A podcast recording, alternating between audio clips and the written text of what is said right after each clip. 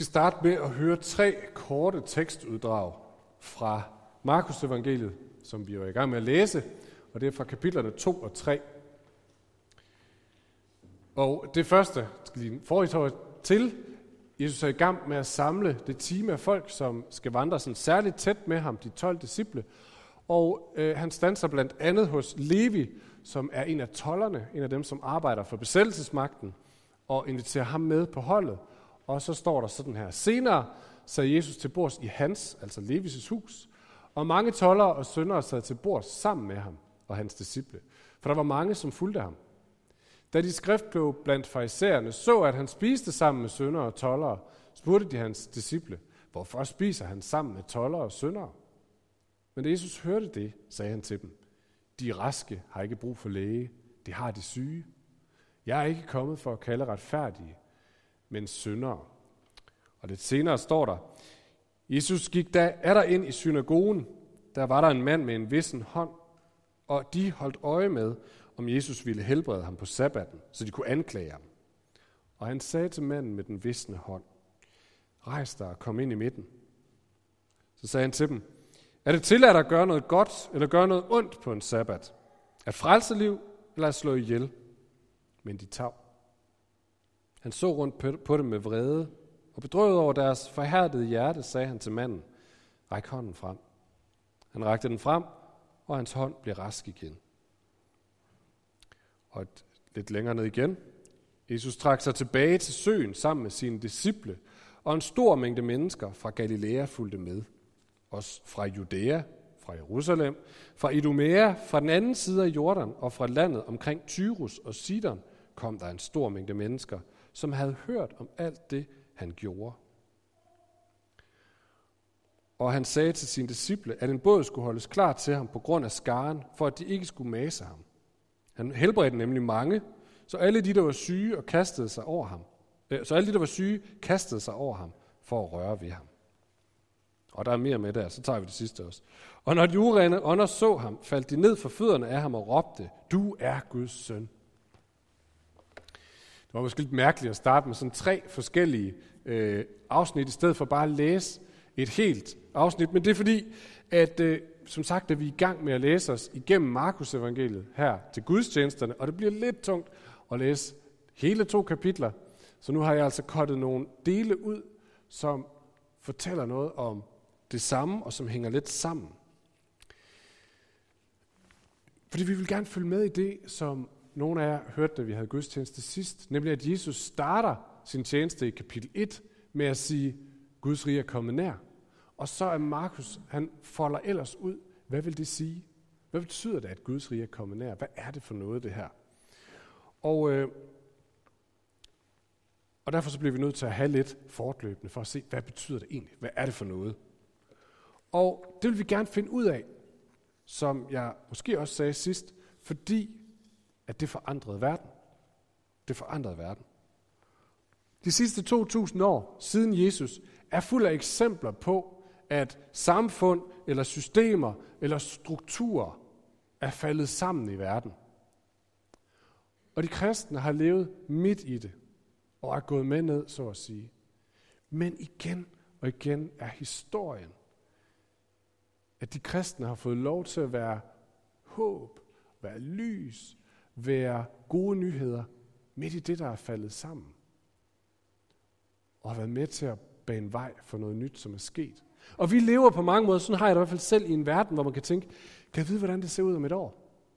Kan jeg vide, hvordan det ser ud om to år? Kan jeg vide, hvordan det ser ud om tre år? Jeg ved det ikke. Men jeg vil gerne stå på det, som kan gå ned sammen med samfundet, men så kan blive vendt til lys og håb ind i et samfund. Jeg vil gerne være med på det hold, eller den gruppe, som bliver håb for et samfund, der går i stykker. Jeg siger ikke, at vores samfund går i stykker. Jeg ved ikke noget om det. Jeg ved bare, at Guds rige har bestået, hver gang et samfund er gået nedenom og hjem. Så derfor så skal vi undersøge det med Guds rige. Og jeg læste tre kort beretninger, og de havde alle tre én ting til fælles. Nemlig, at Jesus gjorde noget, som fik folk til at stille spørgsmålstegn og så gav det ham anledning til at fortælle noget. Så Jesus forkyndte, da Jesus gik i gang med at forkynde, at Guds rige er kommet nær, så sagde han nogle ting om Guds rige, men han gjorde også nogle ting, som pegede på det her Guds rige. Han demonstrerede det, kan man sige. Ofte så var det den her demonstration, som gjorde, at folk stoppede op og spurgte, hvad er det for noget? Hvad er det for noget? Sidste gang, så, så talte vi om, at Jesus han byggede Guds rige med sin tale, med sin tjeneste, altså hans måde at være på, og med sin tegn, med de under og så videre, han gjorde. Og rigtig ofte, så viser det sig, at rækkefølgen faktisk var omvendt. Der var noget tegn eller noget tjeneste, og så kom talen. Så i den første beretning, der så vi, at Jesus han spiste sammen med de her toller og syndere, og øh, de var udstødt af folket, de var absolut ikke accepteret ved det fine spor. Så det gjorde en jødisk rabbi ikke. Han spiser ikke sammen med dem her, det var urent. Så det får de fine mennesker til at stoppe op og sige, hvad verden handler det der om? Og det giver Jesus en anledning til at fortælle, at i Guds rige, der får man ikke efter fortjeneste, men man får efter behov. Den næste historie var manden med den visne hånd, som bliver helbredt på hviledagen, på sabbaten, og det måtte man absolut heller ikke, for det var ikke en arbejdsdag, det var en hviledag. Og de stopper op, og Jesus får igen anledning til at fortælle dem, prøv at høre venner, i Guds rige, der går kærlighed og godhed og noget forud for lov og for systemer. Og i den sidste beretning, der hører vi bare, at en meget stor menneske, mængde mennesker fra alle mulige byer omkring samles omkring Jesus. Fordi, ja, hvad var det, der stod? Fordi de havde hørt, hvad han gjorde. De havde ikke hørt, hvad han havde sagt. De havde bare hørt, at han gjorde nogle ting. Og nu kom de og mast så meget omkring ham, at han faktisk var ved at blive mast, bogstaveligt talt. Så Jesus lever altså på en måde, øhm, som er så anderledes fra det, de nogensinde har set i verdens rige, kan man sige. At folk stopper op og siger, det der, det er mærkeligt. Det der, det er underligt. Hvad, hvad handler det om? Og Jesus han får anledning til at fortælle dem om Guds rige. Jeg ved ikke, om det er for tidligt til en udfordring. Den slags plejer man sådan at lægge i slutningen af en prædiken, og folk sådan er ved at være klar til, at nu skal der, må der godt ske noget. Så det er for tidligt, men den ligger bare så meget lige til højre benet her, at det næsten er uansvarligt ikke at komme med den. Så jeg håber, I er klar. Den er primært til alle jer, der har været kristne i lang tid.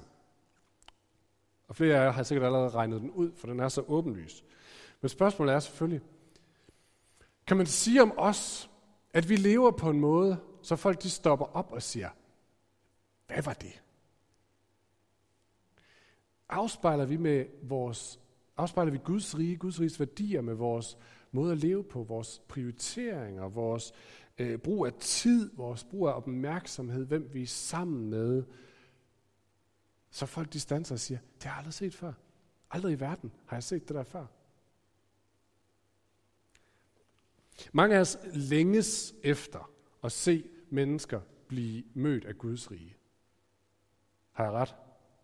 Vi længes efter at se, at folk bliver sat fri fra misbrug, eller fra depressioner, eller fra stress, eller fra angst, eller fra tomhed, eller fra jagen efter alt muligt, og finder ud af, at Gud han siger, du er mit elskede barn, du, du er god nok, som du er. Jeg vil give dig alt.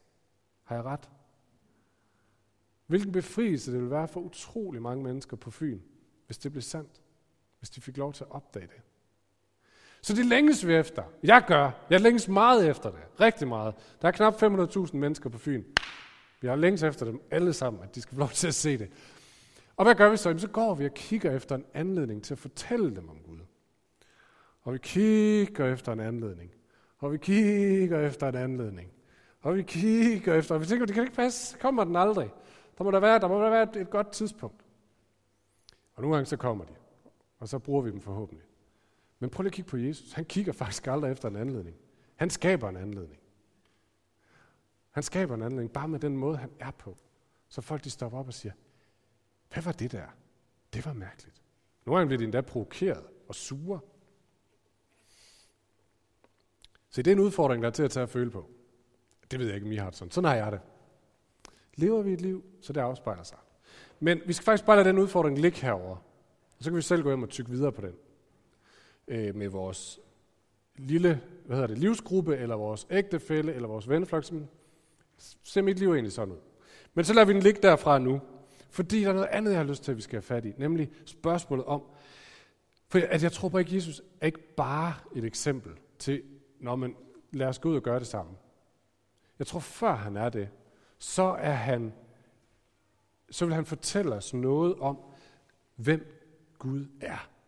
Hvem vores himmelske far er.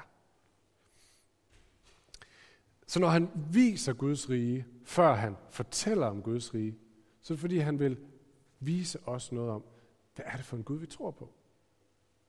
Han vil give os noget, før han forventer noget af os. Eller sagt på en anden måde, det er gode nyheder også for os, at når Jesus så forkynder Guds rige, så gør han det. Både ved at gøre nogle ting, og ved at sige nogle ting. Og jeg skal prøve at forklare, hvorfor jeg tænker, det er det. Jeg har, jeg har fundet på to grunde. Det kan være, jeg ikke finde på nogle flere. Men jeg har to gode grunde. Den første grund til, at det er gode nyheder for os, at Guds rige både er noget, Jesus gør, og noget, Jesus siger. Den første grund er, at det fortæller noget om Guds magt. Det fortæller noget om den Gud, vi tror på. Det fortæller noget om hans magt. Eller sagt på noget, en anden måde. Hvornår har det ikke været gode nyheder, at Jesus han helbreder sønder? Hvornår har en helbredelse ikke været en god nyhed? Det var det uden tvivl for manden øh, med den visne hånd. Det var uden tvivl en god nyhed, at Jesus han helbredte ham. Det var det helt sikkert også for øh, de der mange mennesker, som kom strømmende til og var ved at mase, mase Jesus. Det var en god nyhed, at de blev raske. Og det var det også på lidt en anden måde for de der toller og syndere, fordi de blev helbredt for deres skam, for deres udstillelse, for deres sociale isolation. Det var gode nyheder, og det har de oplevet det som. Så at det, at Jesus han helbreder, det er gode nyheder for alle dem, som kommer med et helt konkret behov. Det er gode nyheder at opleve, at den her verdens magt, det var ikke det stærkeste. Den magt, som fik mig sat i en rigtig nederen situation, som jeg kunne overskue, det var ikke den stærkeste magt. Det er gode nyheder. For en del år siden, så øh, var jeg teologistuderende, og det er faktisk ved at være en del år siden. Øhm, og på et tidspunkt så blev vi sendt ud i, på, i Aarhus, hvor jeg læste, på gågaden, øh, og fik at vide, at vi skulle stanse folk og spørge, om de havde noget, vi måtte bede for. Jeg kan godt afsløre i den her lukkede kreds, at det var et lille stykke uden for min komfortzone. Øh, men vi gjorde det, og øh, vi fik bedt for en del mennesker den dag, og der var faktisk også nogen, som fik en sådan en konkret oplevelse af, at Gud han gjorde noget ved det, de, det vi bad for. Og jeg kan godt afsløre, at der var ikke nogen af dem, som ikke blev glade. Det var faktisk gode nyheder for dem. Et andet eksempel, et par gange så er jeg blevet ringet op af folk her fra Fyn, ikke nogen fra kirken, men folk fra Fyn, som ringer, fordi de siger, vi oplever noget mystisk i vores hus. Noget, som vi ikke kan forklare med den her verdens begreber. Det er, det er uhyggeligt, eller det er utrygt, eller det, det ene eller det andet. Og så har jeg taget ud, altid sammen med en anden. Og så er vi gået rundt i hele huset, og så har vi sagt, så har vi bedt om, at Guds riges magt må være stærkere end det onde, de oplever, fylder det her sted. Og at Guds fred må jage alt det andet væk. Og der er ikke nogen af dem, som ikke er blevet glade bagefter. Fordi det var gode nyheder for dem at opleve, at der var noget, som var stærkere end det, de frygtede.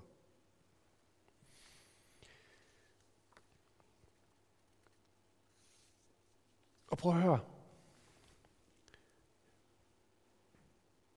Jeg tror på en eller anden måde, sådan for mig selv, så er det her virkelig også det, der holder mig oppe, så at sige. En gang imellem, når jeg kigger på verden og tænker, hvad vej skal det gå?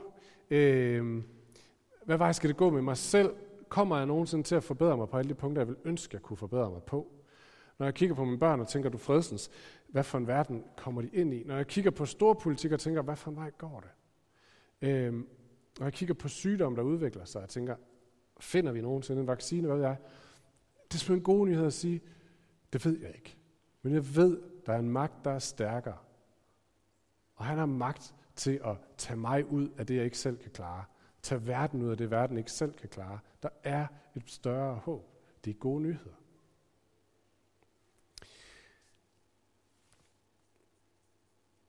Men prøv lige så at være med på en lille observation her. Fordi det tror jeg, det jeg indtil videre har sagt, kan vi alle sammen være enige om.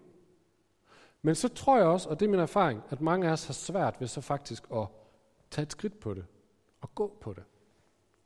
Fordi det er nemmere at sige, ja, det tror vi på, og det håber vi på, og det skete helt klart omkring Jesus. Det er nemmere at sige, end det er at sige, så må jeg ikke bede for din dårlige ryg. Kan I følge mig? Og det kan der være alle mulige gode grunde til, at vi synes, det er sværere. Men, og en af de hyppigste, som jeg har mødt, som jeg faktisk ikke engang sådan i bagklogskabens lys synes er nogen god forklaring, er, at vi er bange for at skuffe folk. Tænk, hvis nu, at vi bad for nogen, og der faktisk ikke skete noget. Hvordan ville det ikke lige få Gud til at se ud? Eller hvordan ville det ikke lige få mig til at se ud? Så, så vi går faktisk ikke rigtigt på det. Sådan har jeg det i hvert fald. Men jeg tror faktisk, det er en misforstået frygt. Og lad mig prøve at fortælle, hvorfor. For nogle år siden, så brugte jeg flere uger på at prøve at tage mig sammen til at bede for en af mine bekendte, som havde dårlig ryg. Han var ikke kristen, og jeg brugte virkelig lang tid. Men til sidst så fik jeg mandet mig op, og jeg fik sagt til ham, Lars, må jeg have lov til at bede for dig? Øh, og han sagde, ja, det må du gerne. Og jeg lagde hånden på ryggen af ham, det var før corona. Jeg lagde hånden på ryggen af ham, og så bad jeg en kort bøn, og med bæven i stemmen sagde jeg, Amen, og med endnu mere bæven i knæene sagde jeg, kan du mærke nogen forskel? Og så sagde han, det var meget rart. Men ellers er der ikke noget anderledes. Og lige i det øjeblik, så kunne jeg have gravet mig ned i et meget dybt hul og skudt Gud samtidig. Det var ikke det, jeg ville have hørt. Og så gik der et år, og så mødte jeg ham tilfældigvis igen. Og så sagde han sådan noget til mig. Der er sket meget i mit liv. Før, så vidste jeg simpelthen ikke, hvad jeg troede eller tænkte. Men nu ved jeg, at Gud er der. Og om min lille forsigtige manøvre havde noget som helst at sige i den, hans rejse der, det aner jeg simpelthen ikke. Men jeg tror måske, og det var det, jeg fornemmede på ham, det var, at han, øh, at i stedet for at blive skuffet over, at Gud ikke greb ind i hans lidelse, så var han overrasket over, at Gud så hans lidelse. Så overraskelsen, forundring over, at Gud så hans lidelse, var større end skuffelsen over, at han ikke greb ind i den her og nu.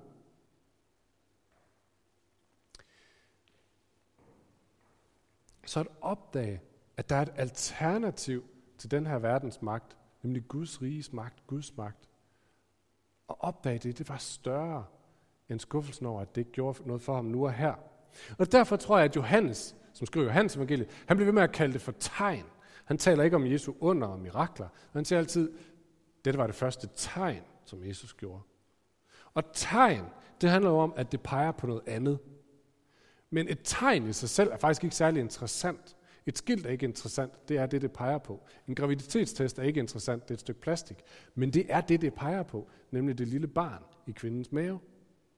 Og på samme måde siger Johannes, Jesus gjorde mange tegn, de er for så vidt ikke så interessante, men, de, men det er det, de fortæller om.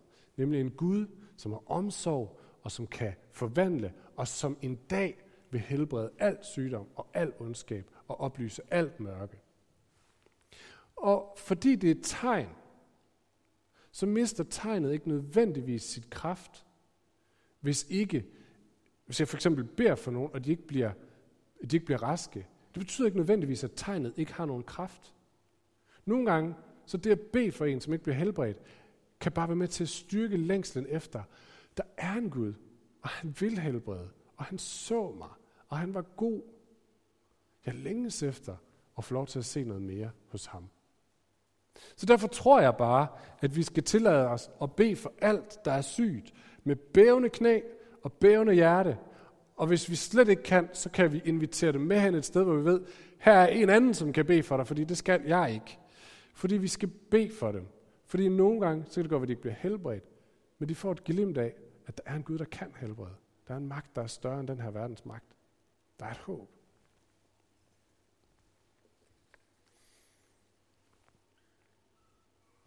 Den anden gode grund til, eller den anden grund til, at det er gode nyheder, at Jesus både handler og siger noget, når det handler om Guds rige, det er, at det siger noget om Guds omsorg. Det første var, at det siger noget om Guds magt. Det andet er, at det siger noget om hans omsorg, hans hjerte. Nu har, nu er de fleste af konfirmanderne gået, tror jeg. Men jeg var sammen med dem her. Det er jo ikke, fordi jeg fortæller noget pinligt. Det skal jeg nok lade være med. Vi har aftalt, at vi har et lukket rum, når vi har konfirmand. Men øh, de var til... Øh, mange af dem var på Confio Ase, som er dansk oase, sådan øh, højt, hvad hedder det, konfirmands weekender. Og jeg spurgte dem sidste gang, vi var sammen om, Nå, men hvad lærte de noget om? Hvad snakkede de om? Og til min store overraskelse, så kunne de faktisk huske noget. Øh, og de sagde det her, de havde hørt om verdenshistoriens længste komma. Er der nogen af jer, der har hørt om det? Nej. Det er kommet imellem født af Jomfru Maria og pint under Pontius Pilatus. Fordi hvad er der i det komma? Jo, der er hele Jesu liv. Vi går fra, at han bliver født, til han dør og opstår. Og øh, hvorfor de gamle, der skrev det, har besluttet sig for at gøre det på den måde, det ved jeg ikke. Jeg vil heller ikke diskutere, om det er en god eller en dårlig idé, men jeg ved, at en af risikoerne for det, øh, eller forbundet med det, det er, at man kan tænke, nå, så alt det, der har med Jesu liv at gøre, og med livet på jorden at gøre, det er ikke interessant. Jesus han kunne for så vidt bare være blevet født på korset, og have ordnet det der med synden og vores forhold til Gud, resten er ligegyldigt. Og med det kan man næsten tænke, så Jesus han er kun interesseret i det der, der har med min frelse at gøre, så jeg kan komme i himlen, når jeg dør. Han er faktisk ikke interesseret i alt det, der har med mit liv at gøre. Men den Jesus, vi møder i Markus evangeliet, han viser os faktisk noget andet. Han viser os en Gud, der i den grad er optaget af mennesker. Som der, hvor folk forsøger at holde ham væk fra det syge, siger, nej, jeg skal hen til ham der. Jeg skal hen til ham, for han har brug for mig. Og han siger ikke bare til ham, ved du hvad, hold ud min ven, du kommer i himlen en gang. Når han siger, jeg vil gerne helbrede dig. Jeg ser, at du har ondt. Jeg ser, at du lider. Jeg ser, at du er udstødt, og jeg vil gøre noget for dig. Så han viser os en Gud, der i den grad er opmærksom på alt, hvad der er i vores liv, og som har omsorg for det. Faktisk begynder kapitel 2 med en beretning, jeg ikke tog med her, men som mange af jer sikkert kender, om manden, der bliver alarm lam og bliver hejst ned gennem taget, ned foran Jesus. Og Jesus han starter med at sige, din sønner er tilgivet dig. Det der med forholdet til Gud, det er på plads. Og så går han videre, og så bagefter så siger han, og din sygdom helbreder jeg. Og han viser os, Gud har omsorg for både det ene og det andet.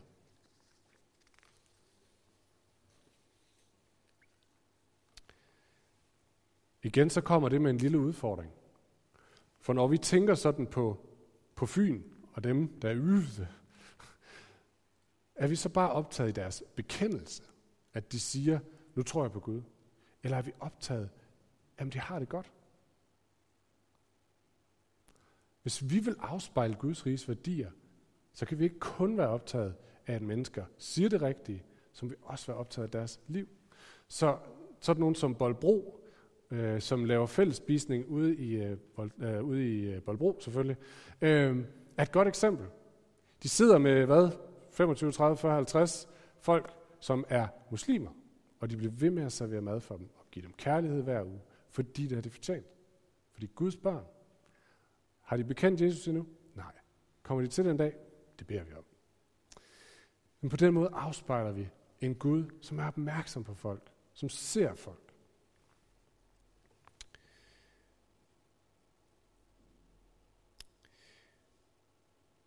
Så vi tror på en Gud, som er optaget ikke bare af vores åndelige bekendelse, men af hele vores liv.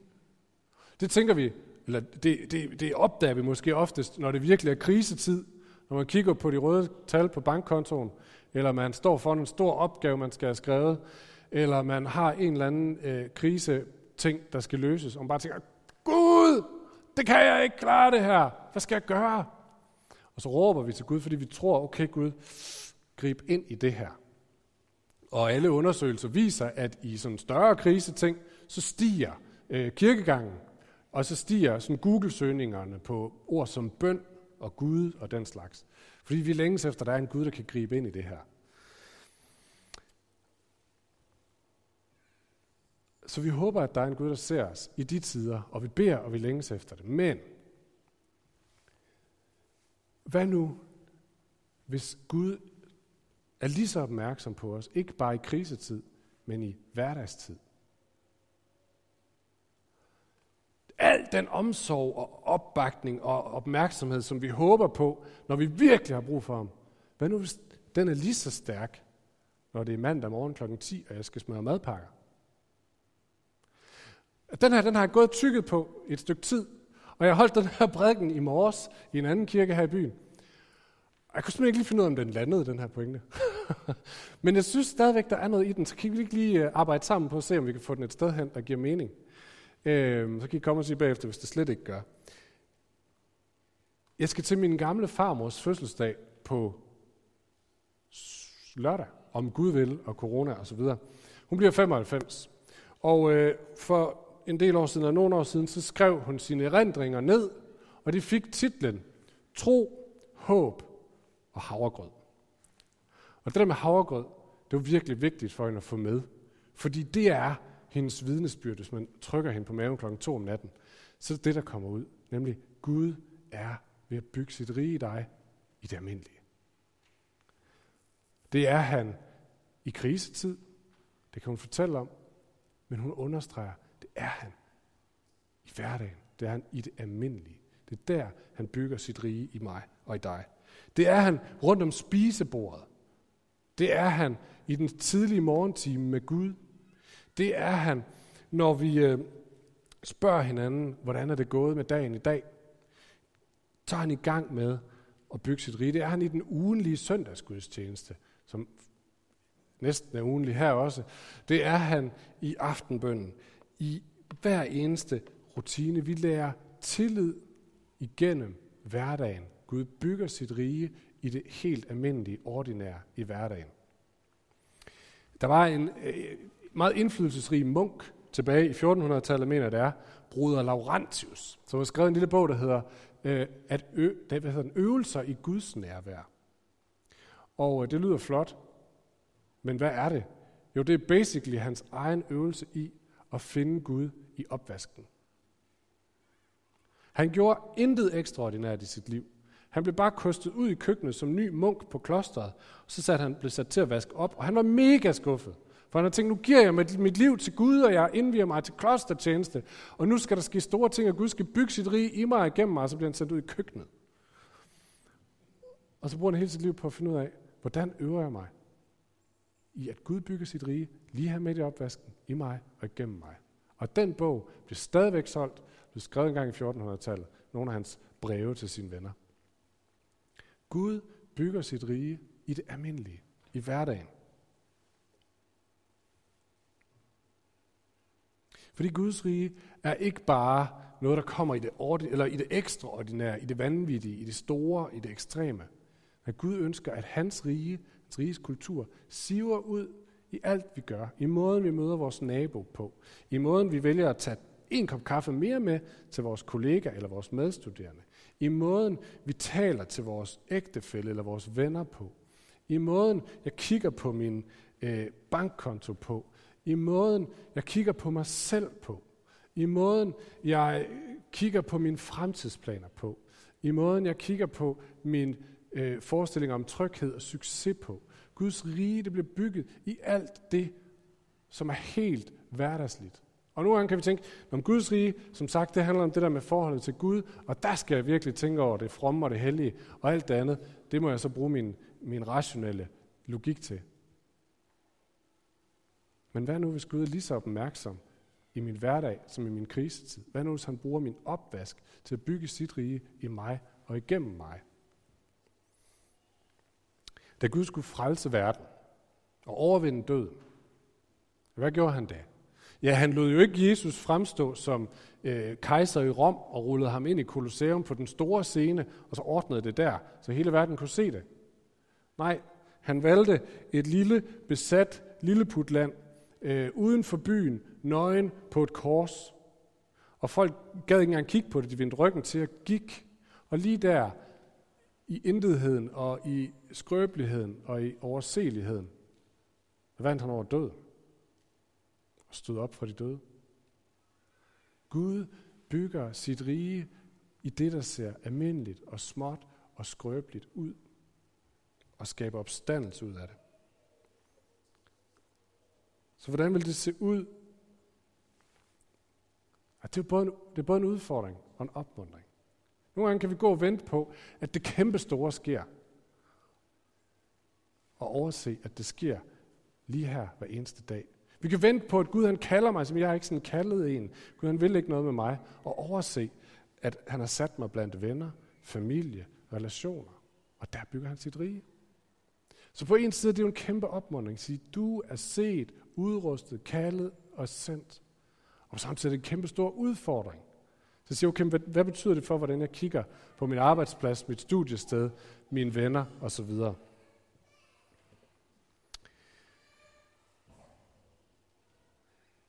Så når Jesus han taler om, at Guds rige er kommet nær, så taler han ikke om en fjern fremtid, en gang et eller andet sted langt væk. Nej, han inviterer os til at sige, kongen er her. Hvordan, hvordan ser dit liv ud midt i det?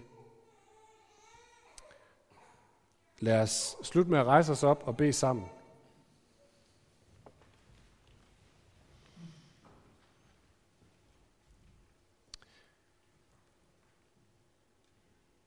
Jesus, du siger, at dit rige er kommet nær. Og du siger, at i det er der magt og kraft, som langt overgår de magter og kræfter, vi møder i verden omkring os. Så der er ikke noget, vi kan ende i, som du ikke er stærkere end og ikke har magt til at bryde. Så Jesus, vi beder for de ting i vores liv, som vi frygter. Vi beder for de ting i vores omgangskreds, hvor vi tænker, der er ingen vej ud. Og så siger vi, bryd de magter, Jesus.